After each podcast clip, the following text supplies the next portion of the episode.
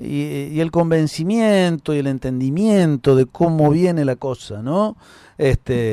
Hoy por hoy, sin ir más lejos, tenemos que justamente nuestra oposición, a la cual respetamos, ¿no?, pero lleva adelante esos principios unitarios y nosotros los federales, y bueno, esto sigue, es así. ¿Cuántos se siguen identificando con Mitre? El mismo radicalismo nacional se identifica con Mitre y no con Alem. Nosotros nos identificamos con Alem.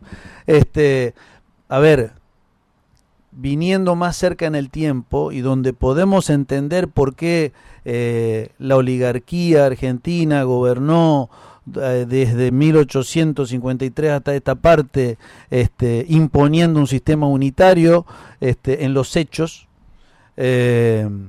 y determinan que por eso mismo molesta tanto que un gobernador del interior del país pueda llevar adelante políticas que quizás sean pensadas para Buenos Aires. Por eso molesta el estadio, por eso molesta el autódromo. Esas son cosas para Buenos Aires, no están permitidas para Santiago del Estero.